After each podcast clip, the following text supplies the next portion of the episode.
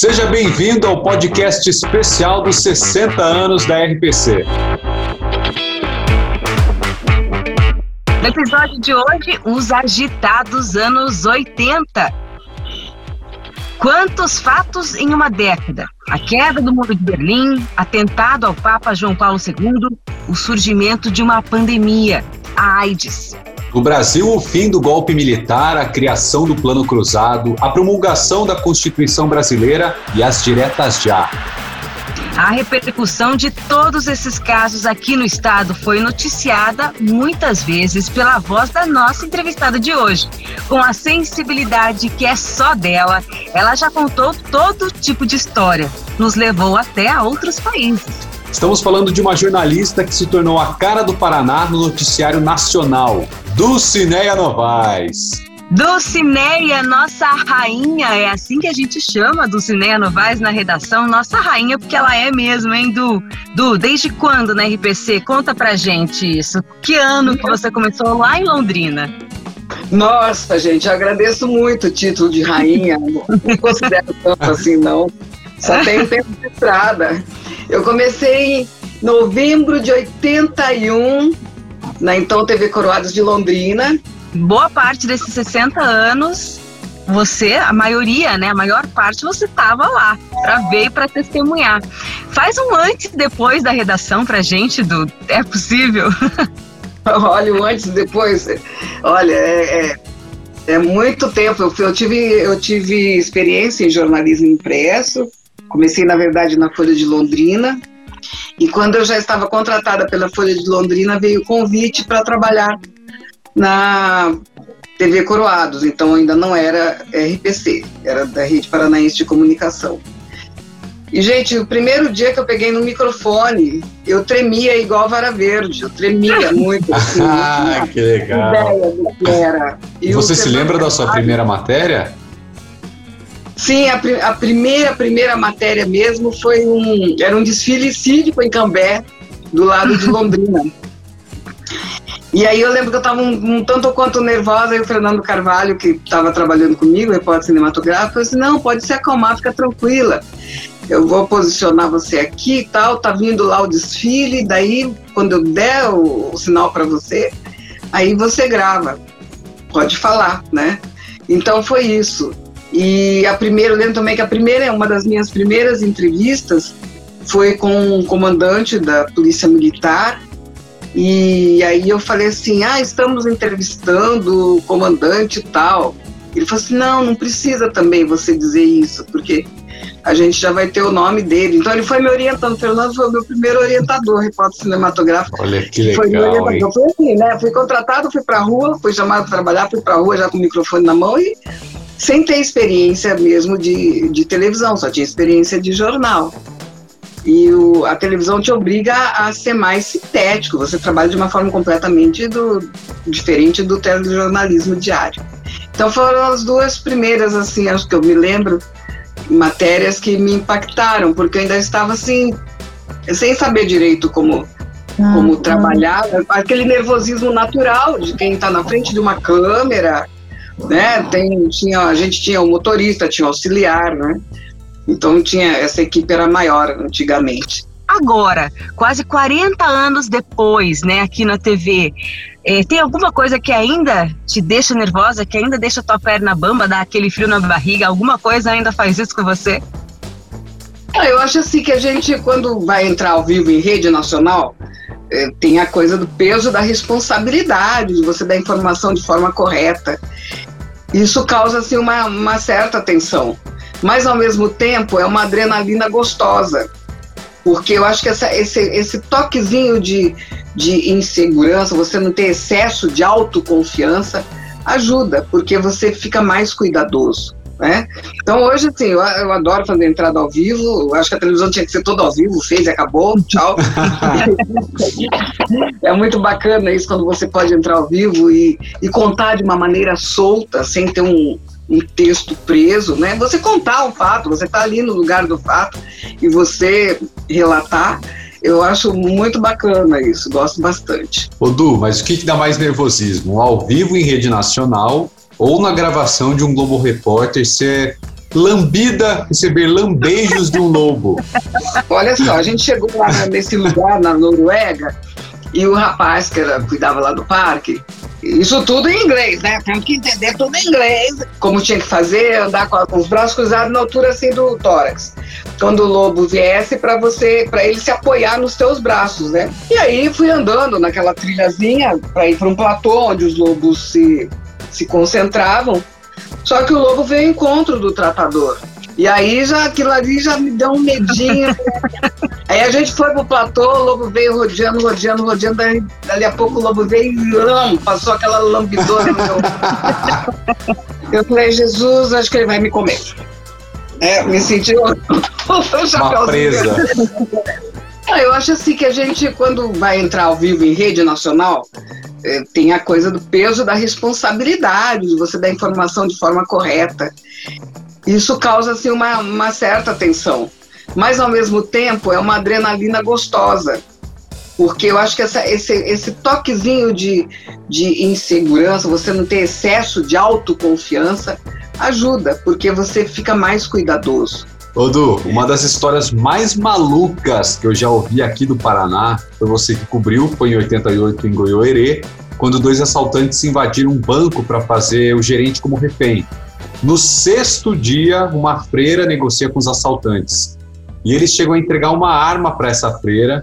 E um dia depois da fuga dos assaltantes, descobriram que na verdade ela não era uma freira. Finalmente, às 4 e 10 da tarde, 145 horas depois que começou, termina o assalto à agência do Banco do Brasil em Goiânia. Os assaltantes saíram levando o que queriam: dinheiro, armas e dois reféns. Irmã Letícia, na verdade, ela tinha sido expulsa de uma congregação, ou seja, ela já, já tinha antecedentes. Ela tinha sido expulsa de uma congregação que freira, o quê?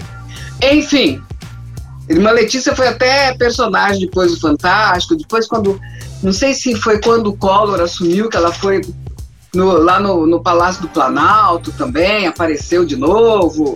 Era uma impostora. Foi um dos episódios mais engraçados assim, que a gente teve e a irmã Letícia ficou na história. A gente tem as imagens dela saindo do banco. Essa história é incrível. É, a gente está aqui falando da década de 80 e a década de 80 aconteceu muita coisa, né? Como era ser jornalista na época da ditadura? Olha, não era fácil. Eu ainda era muito jovem e certas coisas a gente não tinha aquela, aquela percepção. Mas foi um momento de transição do, da, democrática do país, em que as pessoas foram para as ruas, né, para pedir uma mudança.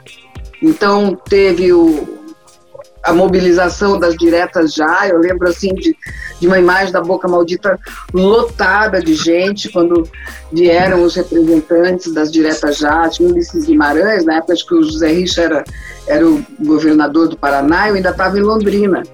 Mas os meus colegas aqui que faziam a cobertura, mas aquilo emocionava muito a gente, né? Depois veio então a, a eleição e que o o Tancredo foi eleito, mas não pôde assumir, né, porque ficou doente, veio a falecer. E eu lembro que o porta-voz desse, dessa fase do, do, do, Tancredo doente era um ex-correspondente internacional da Globo, um jornalista. Era o assessor de imprensa. Então, tudo isso foi muito marcante para a gente. E não sei se vocês sabem, mas o município de Doutor Ulisses, aqui no Paraná, é uma homenagem a ele. Ele morreu em 92, o doutor Ulisses, né, que promulgou depois da Constituição, que veio na sequência do Tancredo. Ah, lembrando que quem assumiu no lugar do, do Tancredo foi o Sarney, né, mas nos remetendo à, à Constituição, promulgada em 88, então o doutor Ulisses foi uma figura super importante, assim. É, a gente está falando aqui de um período né, onde tudo isso aconteceu e agora, em 2020, a gente vive uma pandemia. Na década de 80 surgiu a AIDS, você lembra dos primeiros casos aqui do Paraná, como isso foi tratado, como foi noticiado? Se tinha esse medo, né, que a gente te, tá, tá agora, tá vivenciando tudo isso? Sim, é, é, é porque a, como a, a, AIDS também criou assim um, um estigmatismo, né? estigmatizou de uma maneira geral as pessoas que contraíam a doença e era uma morte assim terrível e a gente via que a pessoa ia definhando, era assim, as imagens que a gente tinha do aidético, né, como era chamado, a gente não falava soro positivo, HIV positivo, a imagem do aidético era uma coisa muito terrível. E as pessoas tinham muito medo, achavam até que a AIDS poderia ser transmitida pela, pela saliva. Então, houve todo assim, um processo de, de educação mesmo da população e até para falar, para a gente fazer reportagem, para conseguir uma pessoa que fosse HIV positivo para poder dar entrevista para gente, né? aquela coisa para proteger a pessoa, escondendo, ela falando da, do sofrimento que era, até que vieram os, os tais coquetéis, até chegarem os tais coquetéis que a, a população contaminada tivesse acesso, demorou muito tempo. Né? Hoje é, isso é disponibilizado na, na farmácia do governo. Mas até chegar isso, era, era como aqui a vacina agora. Quem tem acesso a uma vacina? A gente ainda não tem. Então as pessoas também não tinham acesso a um tratamento. E elas iam morrendo de AIDS. Du, acho que para a gente encerrar, a gente queria fazer uma pergunta para você, que é a seguinte. No aniversário de 60 anos da TV, né, na semana de aniversário, nessa fase que a gente está vivendo, nesse período difícil que a gente está vivendo. O que, que, você gostaria de falar aí para as pessoas? Qual é a mensagem que você queria deixar? Ah, eu queria viver mais 60. Aí eu ia chegar no 120, né? Revelei O pessoal fazendo conta agora aqui, ó. E a Dulcinea nunca fala a idade dela, hein? Mas nem, faz, é, parece. Mas também não seria assim. Esse, esse bloqueio de falar a idade. Já tenho 70, assim. E aí, olha só, que desses 60 anos da TV, eu vivi boa parte deles, porque eu pequenininha já participava de programa infantil. Minha mãe me levava para cantar no programa da tia Lucila em Londrina. Agora tem mais gente fazendo conta. Mas eu queria dizer assim, que poder ter acompanhado pelo menos quatro décadas da televisão, da RPC, que foi uma casa que me acolheu, e já tive oportunidade, até convite para outros lugares, mas acho que a minha casa é essa mesmo. Eu quero dizer que eu estou muito feliz e Aí é um momento que me propôs um reaprendizado. Tô, tô nessa lição agora que a vida está nos dando e queria dizer aos nossos telespectadores e ouvintes que o nosso prazer é justamente fazer o melhor para vocês. A gente está aqui para isso, para levar informação com responsabilidade, com ética, com respeito ao próximo. Essa é a nossa missão. Então, Tô pronta aí que venham mais 60. Ô, oh, que lindo isso. Você é a nossa professora, né? Você sabe disso. Eu lembro que a primeira vez que eu entrei aqui na redação, eu via a Dulcineia, eu não conseguia parar de olhar para ela. Eu Meu também. Deus do céu, e a Dulcineia Novaes. Du, obrigado, viu? Obrigado por esse legado que você deixa aqui pra gente.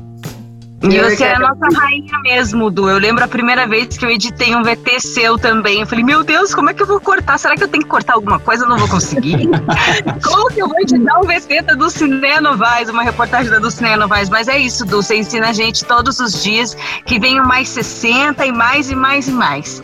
Obrigada e parabéns para você também, porque você e a gente também, né, merece comemorar esse aniversário de 60 anos. Obrigada, eu Du. Eu que agradeço vocês, meus queridos queridos, meus parceiros, estou morrendo de saudade. E que bom que a gente pode comemorar esses 60 anos com saúde, né? Isso nos revigora, isso é muito importante. Eu estou muito feliz. Obrigada, Du. Obrigado, Du. Obrigada, Beijo, Du. Beijo. Para você que nos acompanhou nesse podcast especial em comemoração aos 60 anos da RPC, muito obrigado. E amanhã eu e o Wesley vamos conversar com Sandro Dalpículo, nosso apresentador do Boa Noite Paraná. A gente vai falar com ele sobre os anos 90 e olha, os anos 90 tem muita curiosidade, muita história para contar, ainda mais com o Sandro Dalpículo, que adora, que é um contador de histórias. Até amanhã, hein? A gente se vê.